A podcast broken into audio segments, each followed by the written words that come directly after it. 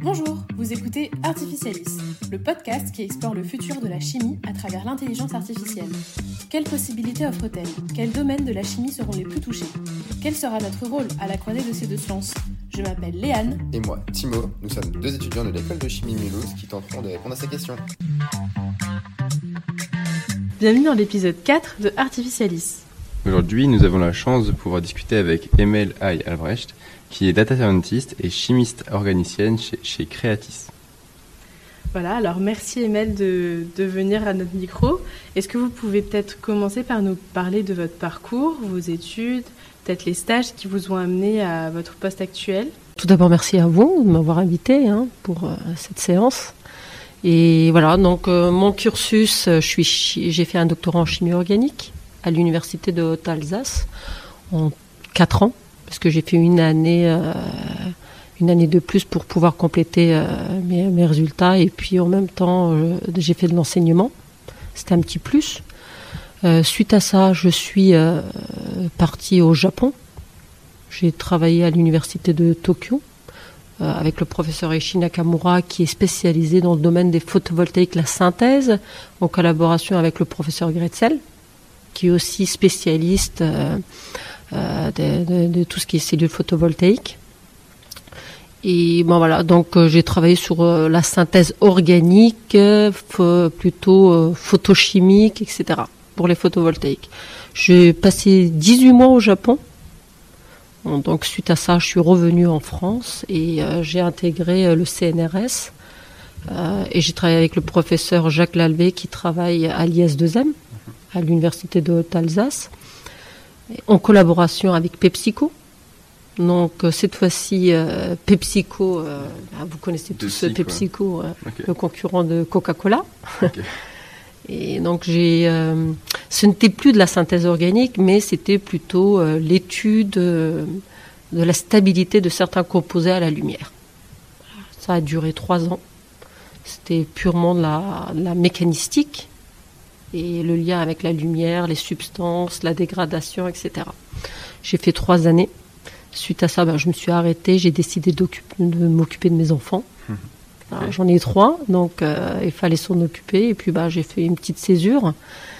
Et euh, deux ans après, voilà, je me suis sentie un petit peu, euh, comment dire, c'est pas que je m'ennuyais intellectuellement, oui. Je me suis dit bon, voilà, je vais un petit peu reprendre. Et puis la situation géographique faisait que j'avais du mal à trouver du travail dans le domaine de la chimie. C'est compliqué quand on arrête pendant deux ans. D'accord. Euh, surtout en ayant un doctorat, parce qu'il y a des nouveaux, etc. Et puis voilà. Donc, euh, entre-temps, je me suis posé beaucoup de questions. Et je voyais que la, l'informatique et les mathématiques me plaisaient déjà avant. J'avais aucune base en informatique. Et... Euh, et, et, la chimie avec l'informatique, l'intelligence artificielle pour commencer à prendre de l'importance, prendre toujours de l'importance. Je me suis dit pourquoi pas faire ça? C'est quelque chose. Année, si je puis ah, c'était en 2000, euh, 2000. Oh là là, là ça remonte 2020, 2020, ouais. Ok. okay, okay. Euh, et puis j'ai fait une demande à l'UHA parce qu'il y a une formation, il y a un master qui s'appelle Data Science et Informatique. Maths, ouais, un truc, euh, je, à peu près comme ça. Je pense si je me trompe pas, hein. Mhm. Mm -hmm. j'ai pas le nom exact. Et j'ai fait une demande et puis ça a marché. On m'a donné l'opportunité, la chance, euh, le responsable de, de, de, de, la formation a cru en moi, s'est dit que je suis capable parce que je n'avais jamais codé en informatique. Mm -hmm. Euh, donc euh, intégrer un master 1 en n'ayant aucune connaissance et en plus la plupart des matières c'était 60% de mathématiques et puis à peu près un peu moins d'informatique. Je me suis lancée. Surtout qu'en chimie on n'a plus beaucoup de maths. Hein.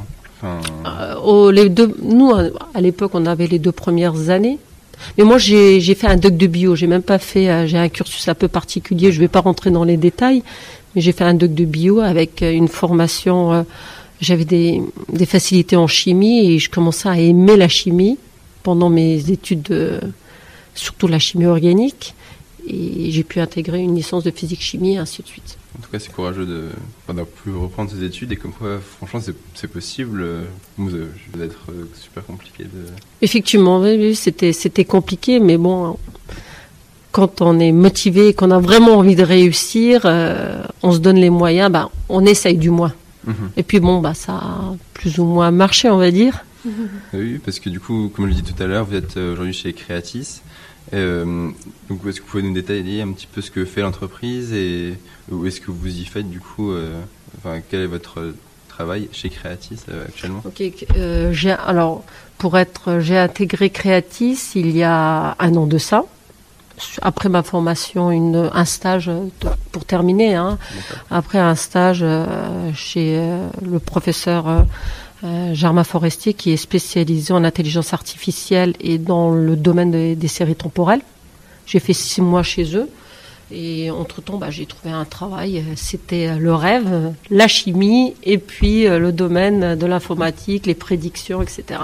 Creatis, c'est une entreprise de 12 personnes à peu près actuellement, euh, composée de toxicologues, écotoxicologues et de chimistes. Les chimistes et les toxicologues écotoxicologues travaillent euh, main dans la main. C'est essentiel.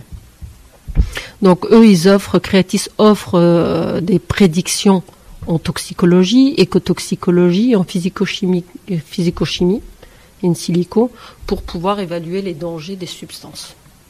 D'accord. Euh, in silico, c'est. euh, En informatique, lié à l'informatique. Tout est fait euh, par les chimistes en interne. D'accord. par Creatis. Creatis crée ces, euh, ces modèles. Ces modèles, ils ont d'ailleurs créé un outil qui s'appelle ICFRAT, où vous pouvez aller. hein. Et puis, vous avez des prédictions de, de solubilité, des prédictions de LOCP. Bon, alors ça, il faut, je ne vais pas rentrer dans les détails, des prédictions de des paramètres toxicologiques que les gens moi, spécialisés dans le domaine ont besoin, écotoxicologiques, etc. Donc tout est unique, créé par les chimistes avec des toxicologues. C'est, ils sont liés. Les toxicologues ont besoin des chimistes pour créer leur modèle. Quand je dis modèle, euh, un modèle, c'est euh, une régression linéaire est un modèle. Donc, on appelle ça en prenant en compte deux paramètres. Ça, on va dire, c'est les modèles. Vous avez euh, les modèles les plus simples, régression linéaire, hein, et puis et vous avez les multilinéaires et et quand on rentre dans la plus complexité, parfois on a appel à l'intelligence artificielle. Pourquoi? Parce qu'il y a trop de paramètres à prendre en compte que, euh, euh, que c'est très compliqué de généraliser, de réduire à un seul paramètre. Moi, euh, je suis, euh, je travaille chez Creatis en tant que data scientist et chimie organicienne. Et J'utilise l'intelligence artificielle en tant qu'outil. C'est un outil que j'en ai besoin actuellement euh, pour ce que je fais, pour le modèle que je veux créer dont je n'ai pas d'autre moyen ou pour de généraliser ou de le faire par une simple régression linéaire. Ok. Et par des moyens physiques, est-ce que ça aurait été possible de, de trouver, de mesurer cette toxicité autrement qu'en utilisant euh, des modèles? Euh, je, je sais pas, je, je vois qu'une solubilité, on peut la mesurer. Est-ce que la toxicité, ça se mesure? Est-ce que Voilà, effectivement, c'est une, une très bonne question. Pourquoi on fait appel, on fait des prédictions?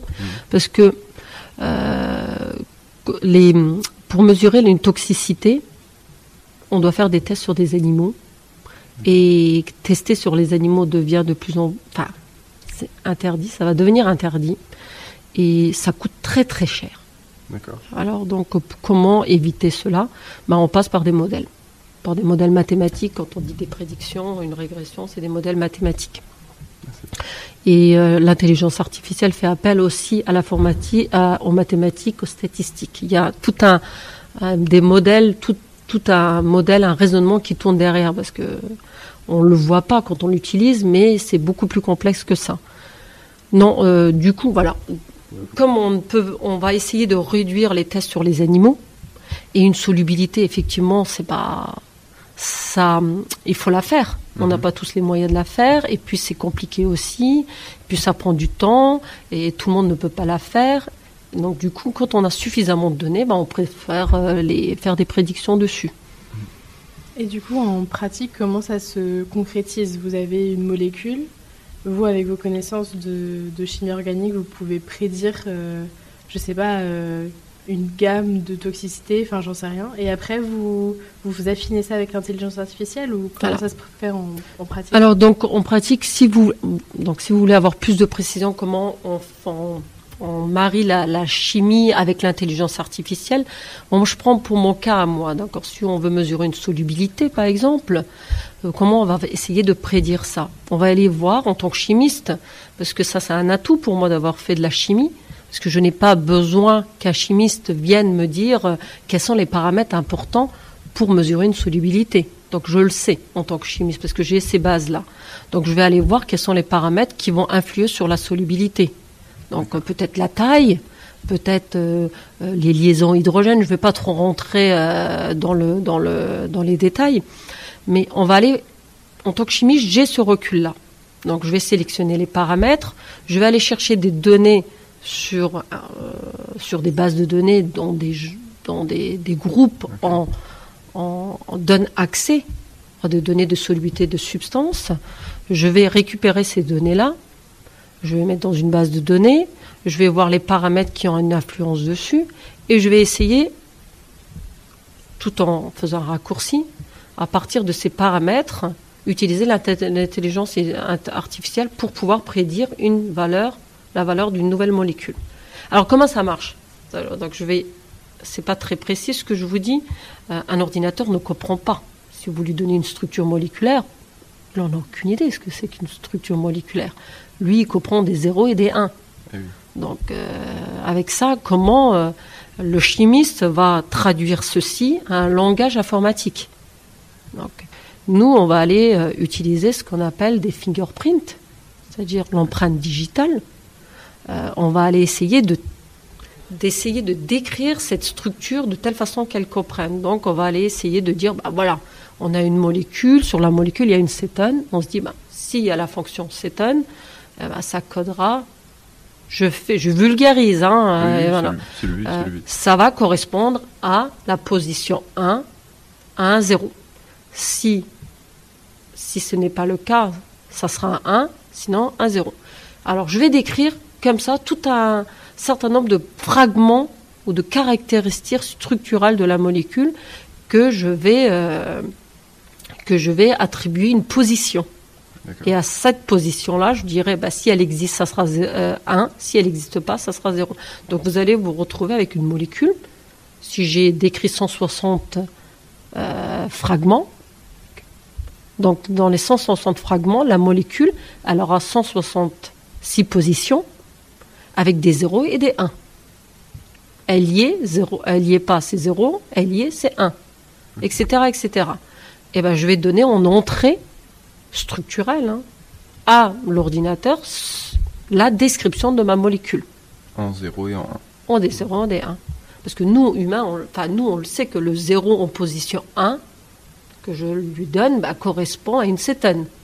Donc lui, eh ben, vous lui donnez ça en entrée, il va le lire, il va l'associer à une valeur de solubilité, il va voir les caractéristiques qui influent sur la solubilité, il va l'enregistrer. Il va, alors il va le prendre, il va, il va prédire, il va dire une valeur, ça correspond à la vraie valeur parce que je vais lui donner la vraie valeur. Mhm. Il va voir, ah ben non, ça correspond pas. Donc il faut corriger. Il revient en arrière, il corrige. Et rebelote, on remet, on le refait une deuxième fois, on l'entraîne une deuxième fois, ce qu'on appelle entraîner on met la valeur dedans, il voit, ça correspond assez bien. Donc j'ai pas besoin de corriger, etc. Et il y a des poids à corriger. Si tout simplement, si vous prenez le plus simple possible, une régression linéaire AX plus B, lui il va aller prendre, il va essayer d'affiner A et B.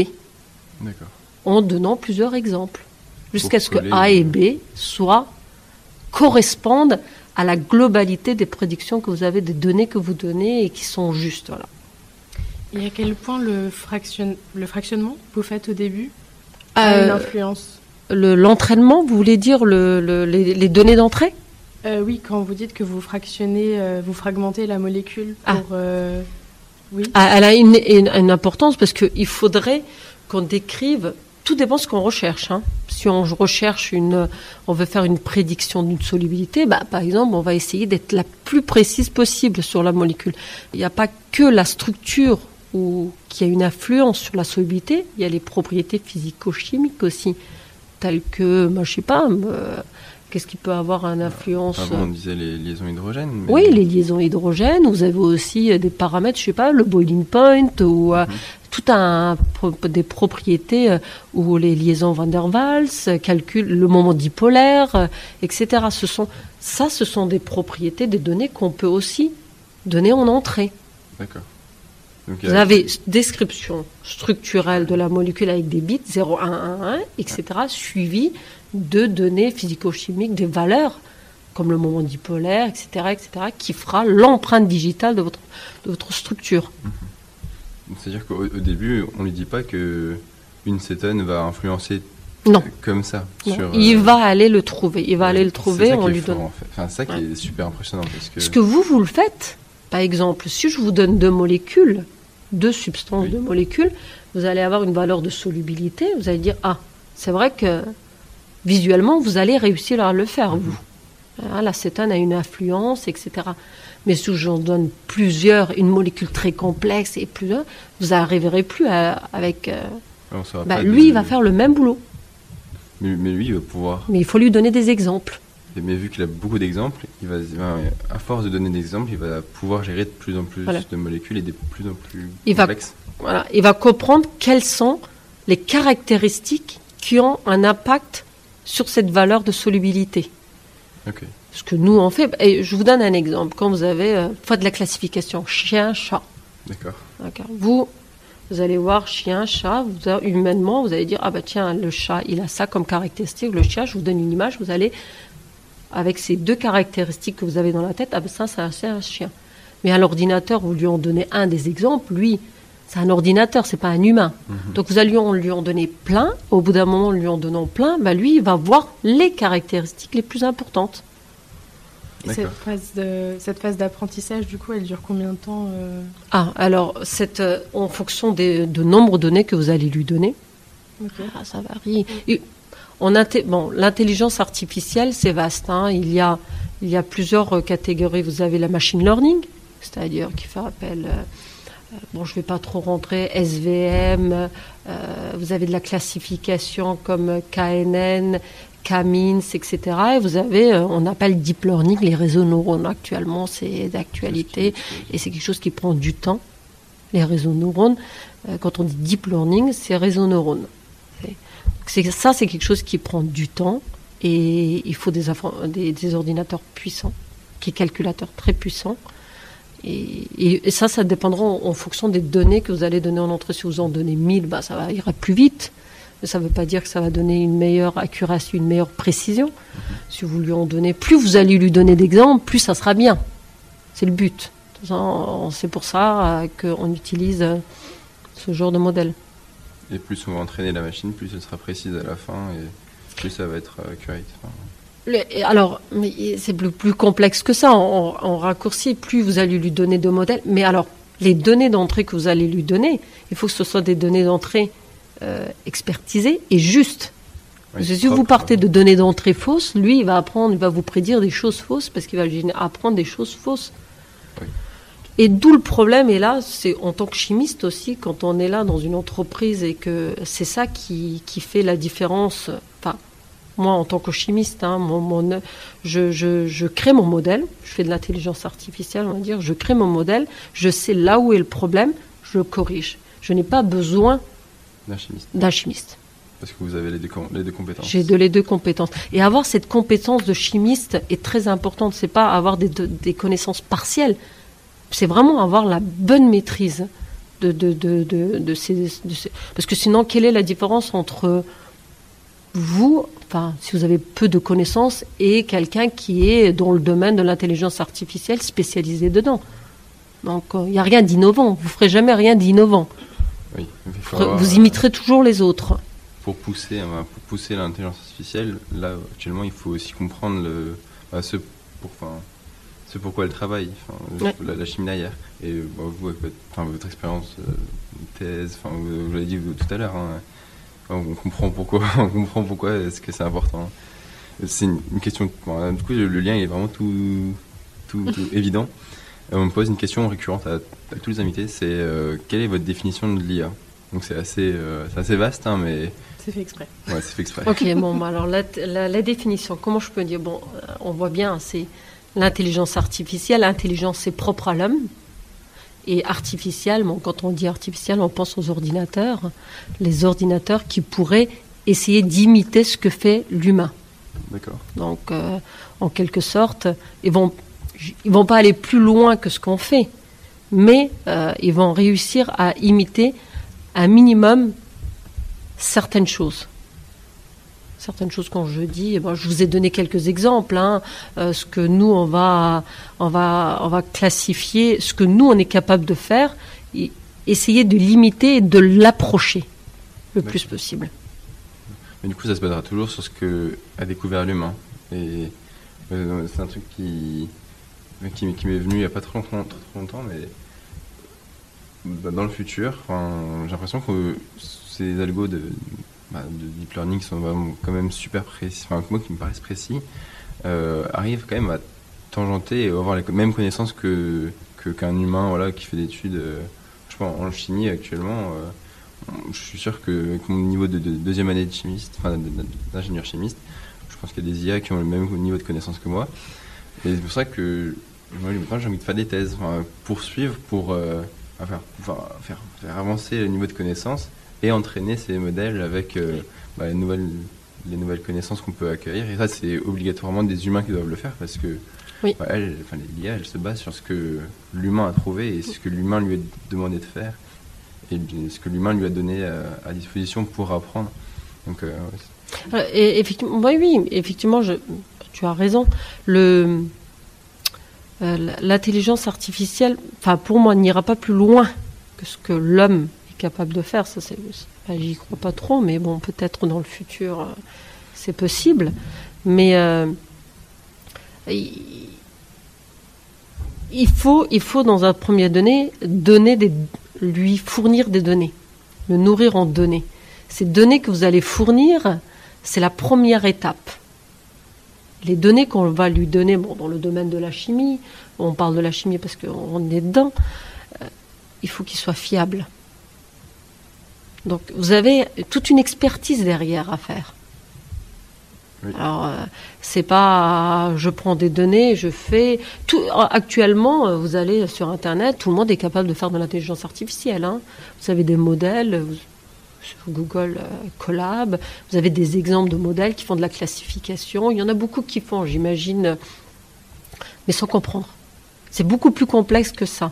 C'est vraiment maîtriser ce qu'on fait, c'est-à-dire euh, déjà du point de vue chimique et et après, derrière, bah, il y a toute un maîtrise aussi, euh, bien évidemment, informatique, algorithme, et tout un. Le domaine de l'intelligence artificielle, c'est compliqué. Il y a des stats derrière aussi. Ouais. On ne fait pas n'importe comment parce que on a des résultats, mais voilà, les résultats, on peut lui donner les sens, le sens qu'on veut. Donc, Mais ça, euh, ça, ça rejoint un peu ce, qu'on, ce que nous a dit notre premier invité. Il nous disait que 80% du, du travail, en fait, c'est préparer, préparer les données. Le, le travail de data scientist, il est super important parce que ben, c'est, vraiment sur, sur ça que se- se base toute l'intelligence, enfin, vous l'avez pas vu, mais entre gros guillemets. Euh, ouais, c'est vraiment ça qui est le plus important et c'est ce que vous dites euh, actuellement, non? Enfin, Oui. que je comprends.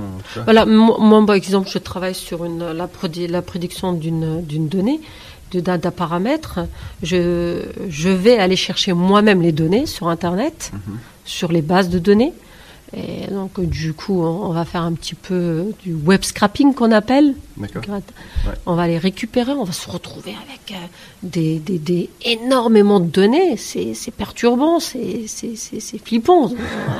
Alors euh, j'imagine quelqu'un qui n'est pas dans le domaine euh, en chimie, comment il doit, euh, comment il fait? Il doit le faire de façon sélective ou.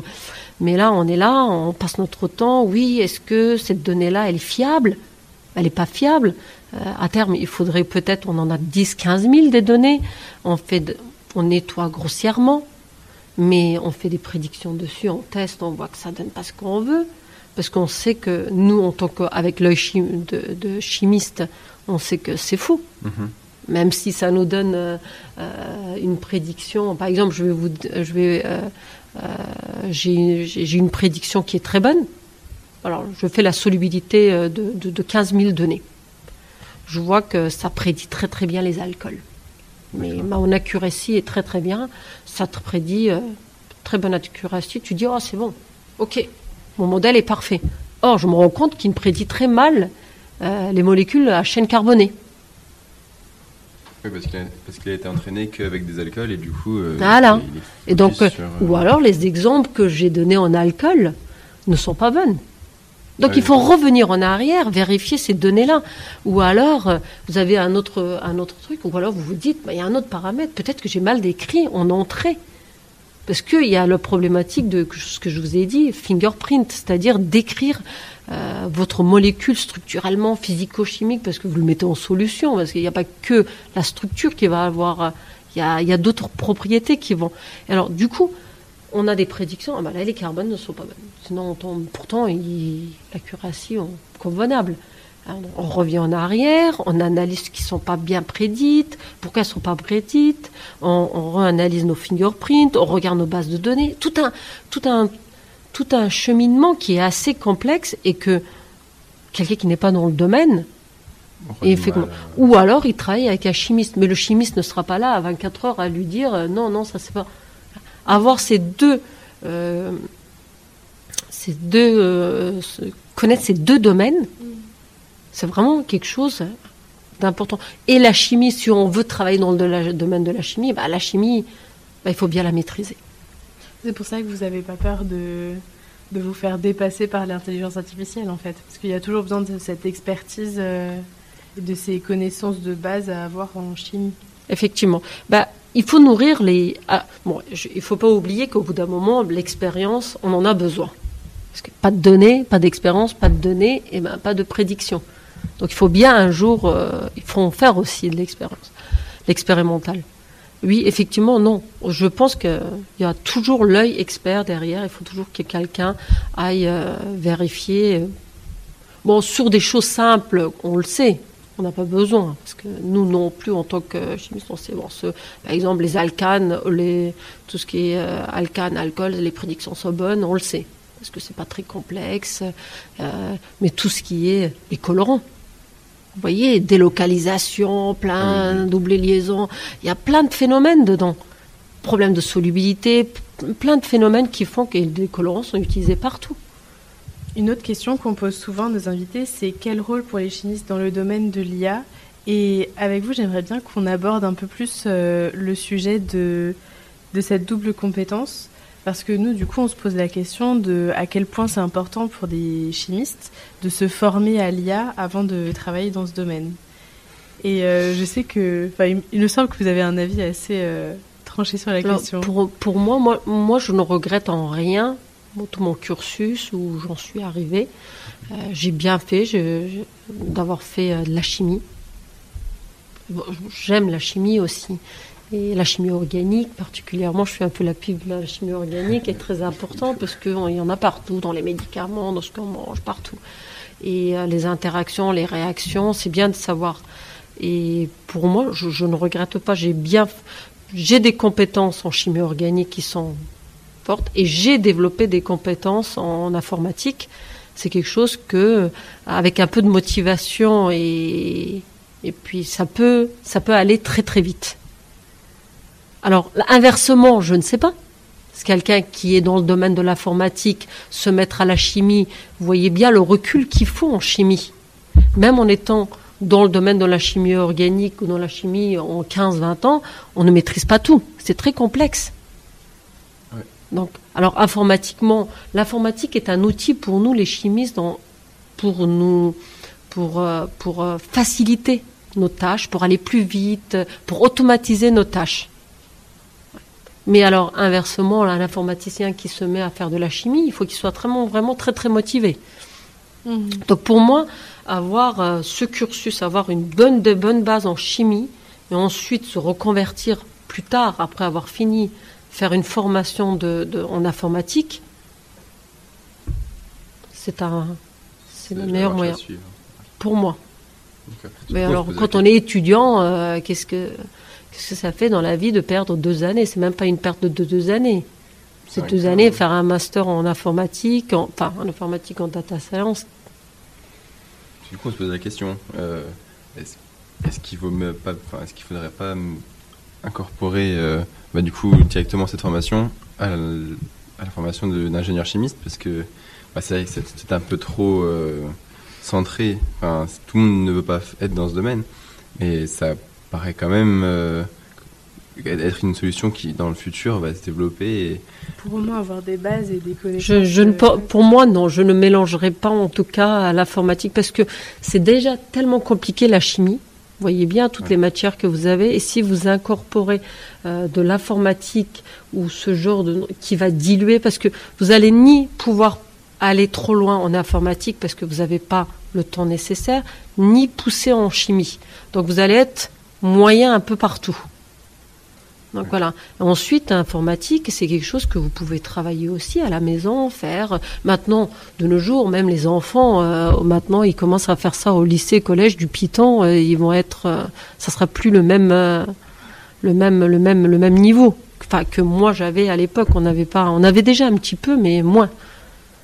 Donc, je, enfin, moi, je, je pense pas que ça soit la bonne situation, la bonne, euh, la bonne Solution. situation, ouais, solution. ouais. C'est aussi intéressant parce que toutes les personnes qu'on a interviewées jusqu'à présent sont des professionnels de la data science Oui.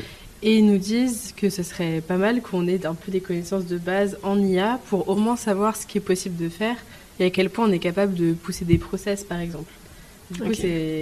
C'est intéressant d'avoir votre point de vue aussi. Oui, mais bon, après, euh, une fois que. Bon, c'est des chefs d'entreprise, j'imagine. c'est ça. Oui. Donc, ils ne, ils ne sont pas dans l'action, je pense. Peut-être. Mais une, si vous voulez pouvoir innover ou apporter quelque chose de neuf, il faut quand même avoir un, beaucoup de recul dans ce que vous faites. Donc, Ils- alors, ils sont pas, ils sont pas chimistes et je pense que c'est aussi pour ça qu'on avait, on envie de vous, vous, interviewer parce que bah, il faut- enfin, la vie est forcément différente si on, si on a des études différentes. Là, le, le fait d'avoir fait des études de chimiste, bah, forcément, ça influence votre, euh, vo- votre discours. Et bon, il est intéressant et il, et il nous parle plus parce que nous, on a fait aussi des études de chimie. On peut se projeter, euh, peut se projeter, bien ouais. plus quoi. Mais comme je vous dis, on, on voit bien, le- enfin, à Créatis, là où je suis, les chimistes travaillent avec les toxicologues. C'est nécessaire. Donc voilà, donc euh, ils, ils- ils n'ont pas les bases en chimie. Enfin, ils ont les bases en chimie, mais ils ont besoin d'experts en chimie. Donc euh, déjà, si vous arrivez avec des bases moyennes où vous maîtrisez pas, comment pouvez-vous créer des modèles, les corriger, etc. C'est vrai que euh, c'est compliqué aussi. Je ne dis pas que c'est facile de faire de l'intelligence artificielle. Ce n'est pas simple. J'ai bien fait une formation de deux ans. Et encore, je ne suis pas, je suis pas spécialiste, euh, loin de là. hein, euh, mais je l'utilise, je l'utilise intelligemment. Je l'utilise intelligemment et comme un outil dans mon travail, et ça marche. Et je sais quelles sont les faiblesses de mon outil, ce que je ne maîtrise pas, ce qui ne va pas, euh, au moindre petit détail. Je ne fais pas les choses au hasard. J'ai un raisonnement scientifique derrière aussi. Mhm. Je, vous prenez quelqu'un qui n'a pas fait de chimie, vous lui donnez, euh, euh, il va aller reproduire la même chose. Peut-être, il va aller voir une publication, il va faire la même chose. Mais alors, quand vous allez lui donner la base de données, euh, il va avoir des résultats. Là, il va aller regarder euh, l'accuracy, c'est-à-dire la précision. Il va dire ah la pure, c'est bon. Mais je vous ai montré, je vous ai dit, l'accuracy peut être bon, mais vous avez une part de, de, de substances bah, qui sont mal prédites. Mais pourquoi? Parce que Oui. soit on n'a pas donné, soit parce que les, les, les, données d'entrée n'étaient pas bonnes. Il faut aller les corriger. Il faut aller voir ce qui ne va pas, les enrichir, etc., etc. Et ça, ce n'est pas quelqu'un qui est domaine. Il faut, il faut- alors il doit être assisté par un chimiste, mais Ouais, ça semble compliqué quand même pour le chimiste de suivre quelqu'un juste Et pour le chimiste, oui, qui n'a jamais fait ça, et c'est très compliqué aussi de comprendre sa problématique. Alors Emel, merci beaucoup pour votre temps et pour avoir accepté de répondre à toutes nos questions. Et chers auditeurs, on vous remercie pour votre écoute et on vous dit à la prochaine pour un nouvel épisode d'Artificialis. Salut